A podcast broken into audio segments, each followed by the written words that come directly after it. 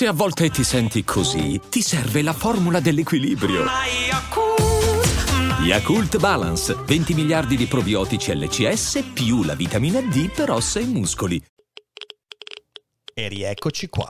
E rieccoci Rieccoci per qua. il post cogitata. Tra l'altro mi è appena venuto in mente un altro titolo di un libro che Eh, qual era? Qual era? Il Conte di Montecristo. Oh, Oh. sa- oh, sai che lo sto, rias- lo sto adesso ascoltando in audiolibro?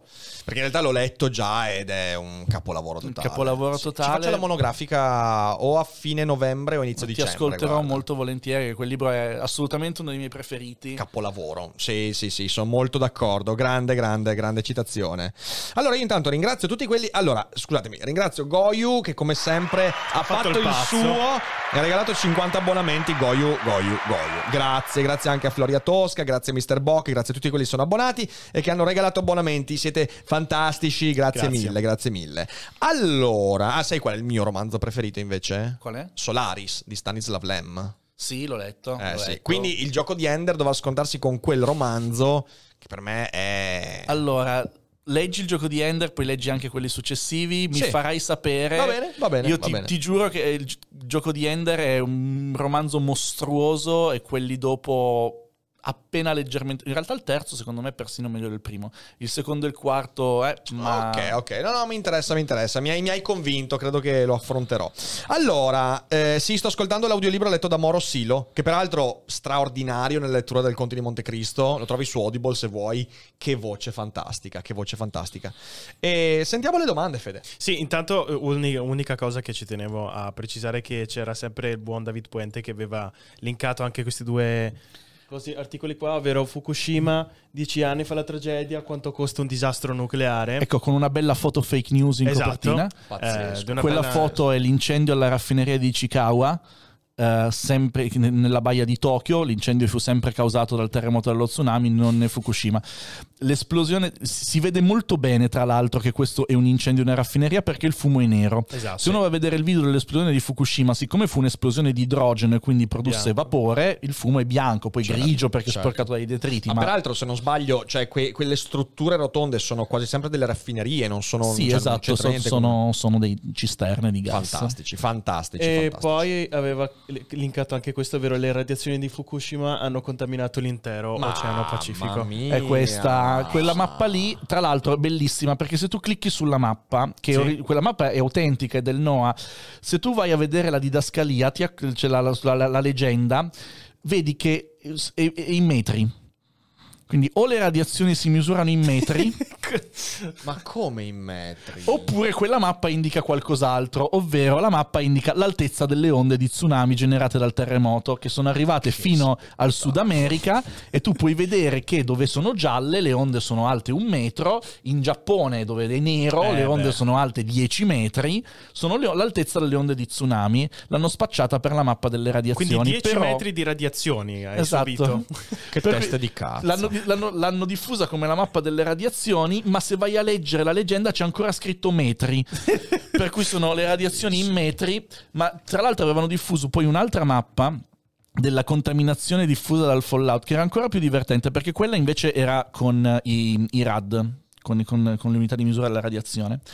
E diceva sostanzialmente che l'intero Nord America sarebbe dovuto morire.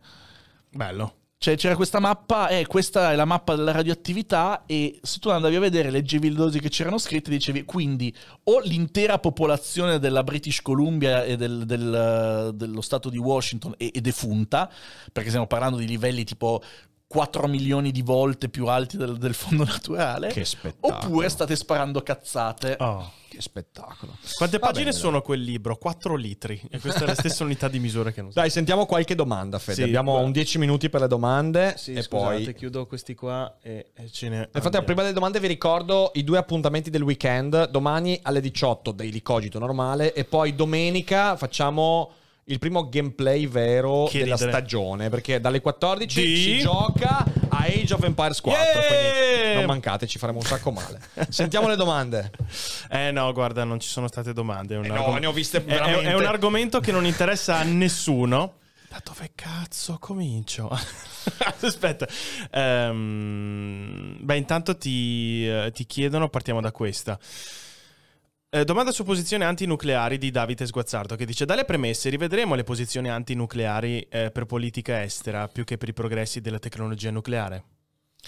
Uh, può essere, può essere, nel senso che ovviamente ci sono degli interessi in gioco contrastanti e quindi ci sono paesi che hanno una posizione nucleare anche per difendere quello che è il loro interesse nazionale. Cioè, la, la, la, Germania, dopo aver costruito questo gasdotto gigante e eh, aver costruito, diciamo, eh, aver costruito questo gasdotto nell'ottica di diventare un hub del gas, cioè Nord Stream 2 porterà in Germania più gas di quello che usa la Germania. L'idea è che la Germania poi lo smisti nel resto d'Europa. Allora è ovvio che se mezza Europa rinuncia al gas perché fa le centrali nucleari, la Germania ha buttato via un sacco di soldi. Certo. Quindi c'è un interesse nazionale che eh, dire, spinge anche l'opposizione al nucleare. Mm-hmm. Ma ah, voglio dire, non sono ingenuo, cioè, anche chi vuole il nucleare ha interessi nazionali, cioè la Francia che eh, come dire, ha un trade surplus di tecnologie nucleari di 6 miliardi l'anno, è ovvio che vuole che gli altri, più paesi possibili si dotino di nucleare per poterglielo vendere. Cioè, non, non è che sono tutti santi i francesi, ci mancherebbe. Poi c'era la domanda di Bertelli Luca che ti chiede attualmente, visto che la Francia ha circa un reattore per milione di abitanti, giusto? O è uno per due? No, no, no, eh, hanno 60 milioni Ora, di abitanti e perfetto, 56 reattori. Quindi... Perfetto. Secondo te, al termine del processo di elettrificazione, come cambierà questo rapporto? Ma dipende perché nel mezzo del processo di elettrificazione che la Francia prevede farà aumentare i suoi consumi elettrici del 35%, entreranno in gioco i reattori modulari di piccola taglia eh, che quindi cioè, probabilmente aumenteranno i reattori per milione di abitanti, ma perché ci saranno magari tanti reattori da 300 megawatt invece di quelli di adesso da 1 giga, 1.5 gigawatt. Quindi eh, cambierà per quel motivo lì. Mm, cioè, le tecnologie nucleari dei prossimi dieci anni, siamo alla vigilia di una certo. grossa evoluzione delle tecnologie nucleari, a lungo rimandata perché dagli anni, negli anni 90 gli investimenti sulle nuove tecnologie si sono concentrati soprattutto sull'aspetto di sicurezza per eh, l'aftermath di Chernobyl e quindi l'aspetto della miniaturizzazione, dell'efficientamento, eccetera, eccetera, è stato messo in secondo piano, ma adesso ci stiamo arrivando e quindi le tecnologie nucleari dei prossimi 20, 20 anni saranno molto nuove e quindi anche più piccole. C'era Fili99 che, riassumendo un po' la, la, sua domanda, dice che grazie ad un professore di tecnologia alle medie eh, che gli ha mostrato in modo razionale e positivo diciamo, i lati positivi e negativi del nucleare, lui da, da subito diciamo, si è fatto una prospettiva piuttosto chiara di, che essere, di quello che poteva essere l'energia nucleare. E, ehm, e quindi lui chiede, secondo te, se potrebbe essere efficace fare un'informazione di questo tipo a scuola, che potrebbe essere, che ne so, anche un'ora all'anno, se effettivamente potrebbe potrebbe essere utile o esistono altre strade altrettanto efficaci. Oddio, una misura dell'efficacia non la so dare. Sicuramente certo. le scuole sono un ottimo uh, inizio, nel senso che... Cioè non è troppo presto per parlare di nucleare le medie? Ma le medie non ti saprei dire, se non sono le medie sono le superiori. Sì, esatto, sì, sì, sicuramente io faccio spesso interventi nelle scuole, ci contattano sia i rappresentanti di istituto sia i docenti. L'anno scorso ne abbiamo fatte una decina eh, ovviamente tutti in streaming perché c'era il lockdown. Mm-hmm. e quest'anno penso che ne, cioè, ho, già due o tre richieste, spero di poterne fare un po' dal vivo. E le scuole sono un, un terreno molto fertile perché normalmente i ragazzi non, hanno, non sono stati ancora imbottiti di pregiudizi ideologici contro il nucleare, eh, per cui, come dire, è sicuramente un, molto efficace come cosa. Ci sono anche. Cioè normalmente uno va a scuola, chiede quanti di voi sono favorevoli al nucleare e alzano la mano in 4 o 5, poi fai una lezione di un'ora e mezza, e fai la stessa domanda e alzano la mano in 20. Il problema è che quando, molto spesso quando eh, ci sono persone che vanno a parlare di energia a scuola sono quelli di Legambiente o Greenpeace. e questo purtroppo è tragico. È...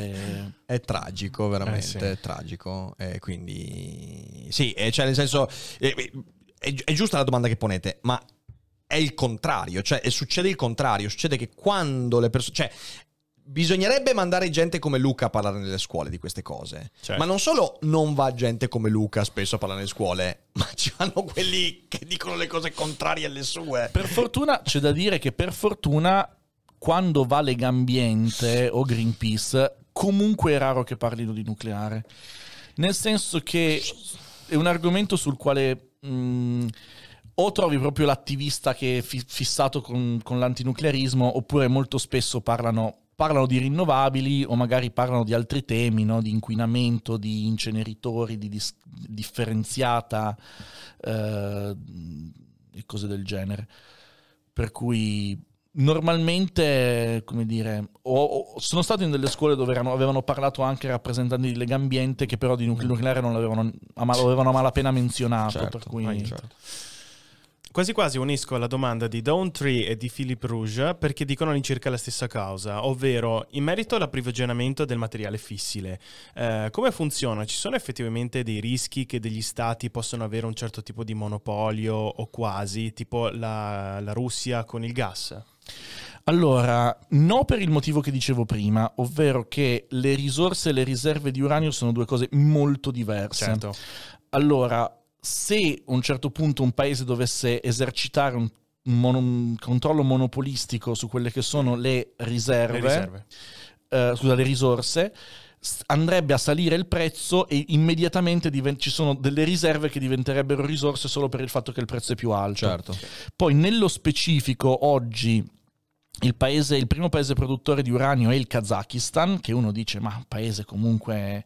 Però il secondo e il terzo sono l'Australia e il Canada, che sono due paesi occidentali, cioè l'Australia in Oriente ma occidentalizzati, allora diciamo, democratici, ok? Quindi eh, anche dal punto di vista della tutela dei lavoratori del settore dell'uranio, per esempio, eh, non c'è il rischio che te lo vadano a estrarre i bambini come succede con il coltan in Congo, ok? Perché, come dire, anzi, in Australia la, la- come dire, la union... eh, La Union Jack? sindacato, no, Ah, il ok. sind- sindacato dei- degli operai dell'uranio è un sindacato molto molto forte, molto molto dire, puntuale nel chiedere il rispetto dei requisiti di sicurezza per i suoi associati. E quindi direi di no, almeno in questo momento storico non lo vedo, non lo vedo come una roba possibile. Ovviamente tra 500 anni vai a sapere, però... eh, Hiring for your small business? If you're not looking for professionals on LinkedIn, you're looking in the wrong place. That's like looking for your car keys in a fish tank. LinkedIn helps you hire professionals you can't find anywhere else, even those who aren't actively searching for a new job but might be open to the perfect role. In a given month, over 70% of LinkedIn users don't even visit other leading job sites. So start looking in the right place. With LinkedIn, you can hire professionals like a professional. Post your free job on linkedin.com/achieve slash achieve today. Poi c'era la domanda invece di Giorgio, che diciamo, anzi no, c'era eh, Ivanezio Cthulhu, eh, salutiamo Ivanezio Cthulhu, Eh, in Sardegna volevano mettere il nucleare nella provincia in cui abita e c'è stato un referendum che ha vinto il no. Ho chiesto in giro che cosa avrebbero votato e perché la gente ha paura che nascondino scori in giro per la regione, quindi a quanto pare è un- una cosa che si Ma ripete molto eh, spesso. su- Sì, il problema è che cioè, uno, se ti costruisco la centrale lì, non è detto che le scorie vadano lì. Cioè, io potrei avere una centrale a- in Veneto e metterti comunque le scorie in Sardegna, o Certo. avere la centrale in Sardegna e mettere le scorie in Veneto, ma soprattutto Sì, non, non le sono possono. collegate le cose. no? Soprattutto non le possono nascondere perché se le nascondono senza schermarle le rilevi subito. E soprattutto, terzo, abbiamo dei rifiuti radioattivi da gestire comunque. Ok? Il 40% dei rifiuti radioattivi italiani viene dall'ambito medico.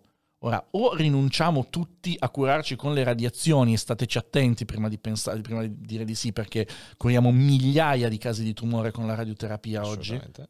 ok? E ne identifichiamo decine di migliaia con la PET, per Esatto. esempio, la, la tomografia emissione di positroni, Sì. ok? Quindi pensateci bene prima di rinunciare a tutta sta roba, o se ci teniamo tutta sta roba abbiamo dei rifiuti radioattivi da gestire e non possiamo continuare a tenerli in depositi temporanei, come stiamo facendo adesso, perché i depositi temporanei non sono sicuri. Cioè, oggi dei rifiuti radioattivi italiani, paradossalmente, gli unici che sono al sicuro sono quelli di origine nucleare.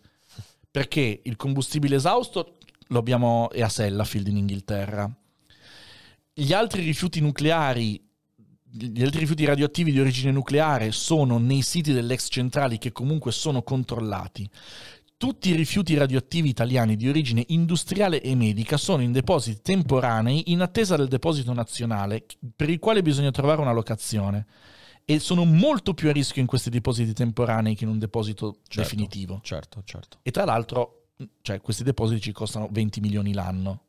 Sì, sì, sì, sì, sì. Facciamo l'ultima domanda, così poi andiamo a concludere. Sì, eh, c'è, Damiano, c'è Damiano che chiede come fai a gestire i picchi con le rinnovabili, essendo aleatorie non vale lo stesso discorso del base load? Non proprio, nel senso che se tu devi stoccare energia per un picco è fattibile. Cioè se tu devi accumulare l'energia solare tra le mh, 10 e le 16 e, e accumulare un po' di eccesso da usare tra le 18 e le 20, che è l'ora di picco, quello è fattibile. Quello che non è fattibile è accumulare, cioè perché tu tra le 18 e le 20 devi gestire solo la differenza, cioè devi accumulare pari all'extra Sì. rispetto al baseload. Un conto è se tu devi accumulare il 100% dell'energia delle ore che vanno tra le 17 e le 9 di mattina. È un po' diversa la cosa. Soprattutto è diversa se tu devi pensare addirittura di accumulare energia da utilizzare eh, dall'estate all'inverno, perché d'esta- cioè, l'irraggiamento solare in Italia ha il 70% dell'energia solare che ricevi d'estate, mentre i consumi sono 50-50 estate e inverno. Certo. Quindi dovresti portarti un 20% di energia dall'estate all'inverno, che è una, una quantità folle. Allo stesso modo, cioè, se lo stoccaggio è di questa dimensione qua, allora puoi anche... Cioè, in tutto questo non abbiamo menzionato l'idroelettrico, no? Se tu converti l'idroelettrico a storage, cioè utilizzi le dighe come sistemi di bacini di pompaggio, pompi l'acqua su per stoccare energia e la fai scendere per far girare le turbine quando ne hai bisogno, allora riesci a farlo se l'ammontare che devi stoccare è pari al 5, 10, 15% del tuo fabbisogno. Perché al 10% con l'idroelettrico in Italia ci arrivi. Al 100 no, quindi se, o se, se superi quello che puoi accumulare con l'idroelettrico, allora ti servono batterie o altri sistemi fantasiosi che non esistono nella scala di cui avremo bisogno. Benissimo. Va bene, va bene. Io credo che abbiamo toccato tanti punti. Ne abbiamo lasciati fuori tanti, quindi magari faremo un'altra cogitata in futuro. Eh, c'è qualcuno che Molto diceva volentieri. se parla, eh, se- se- se- cosa ne pensiamo della, della fusione magnetica. Ah, la fusione a confinamento magnetico. Eh, tu mi avevi, mi avevi promesso domande sulla fusione che poi Hai non siamo ragione, riusciti a hai fare. ragione perché, poi abbiamo finito per, per parlare di altro. Quindi Eh, ma va bene così, Però, è eh. normale. La fusione a confinamento magnetico è mm, una tecnologia che forse sarà pronta tra qualche decennio e bisogna fare attenzione perché con pronta intendiamo funzionante, ma dal funzionante al replicabile in maniera cost effective su scala planetaria passano ancora dei decenni. oceani. Eh, ed è ovviamente una tecnologia interessante, promettente, ha delle criticità che oggi ancora non sappiamo come risolvere, ma la ricerca sta facendo progressi enormi e eh, se c'è una cosa alla quale io sarò sempre favorevole in ogni campo è più ricerca scientifica, Certo. quindi è giustissimo continuare a investire sulla ricerca nella fusione.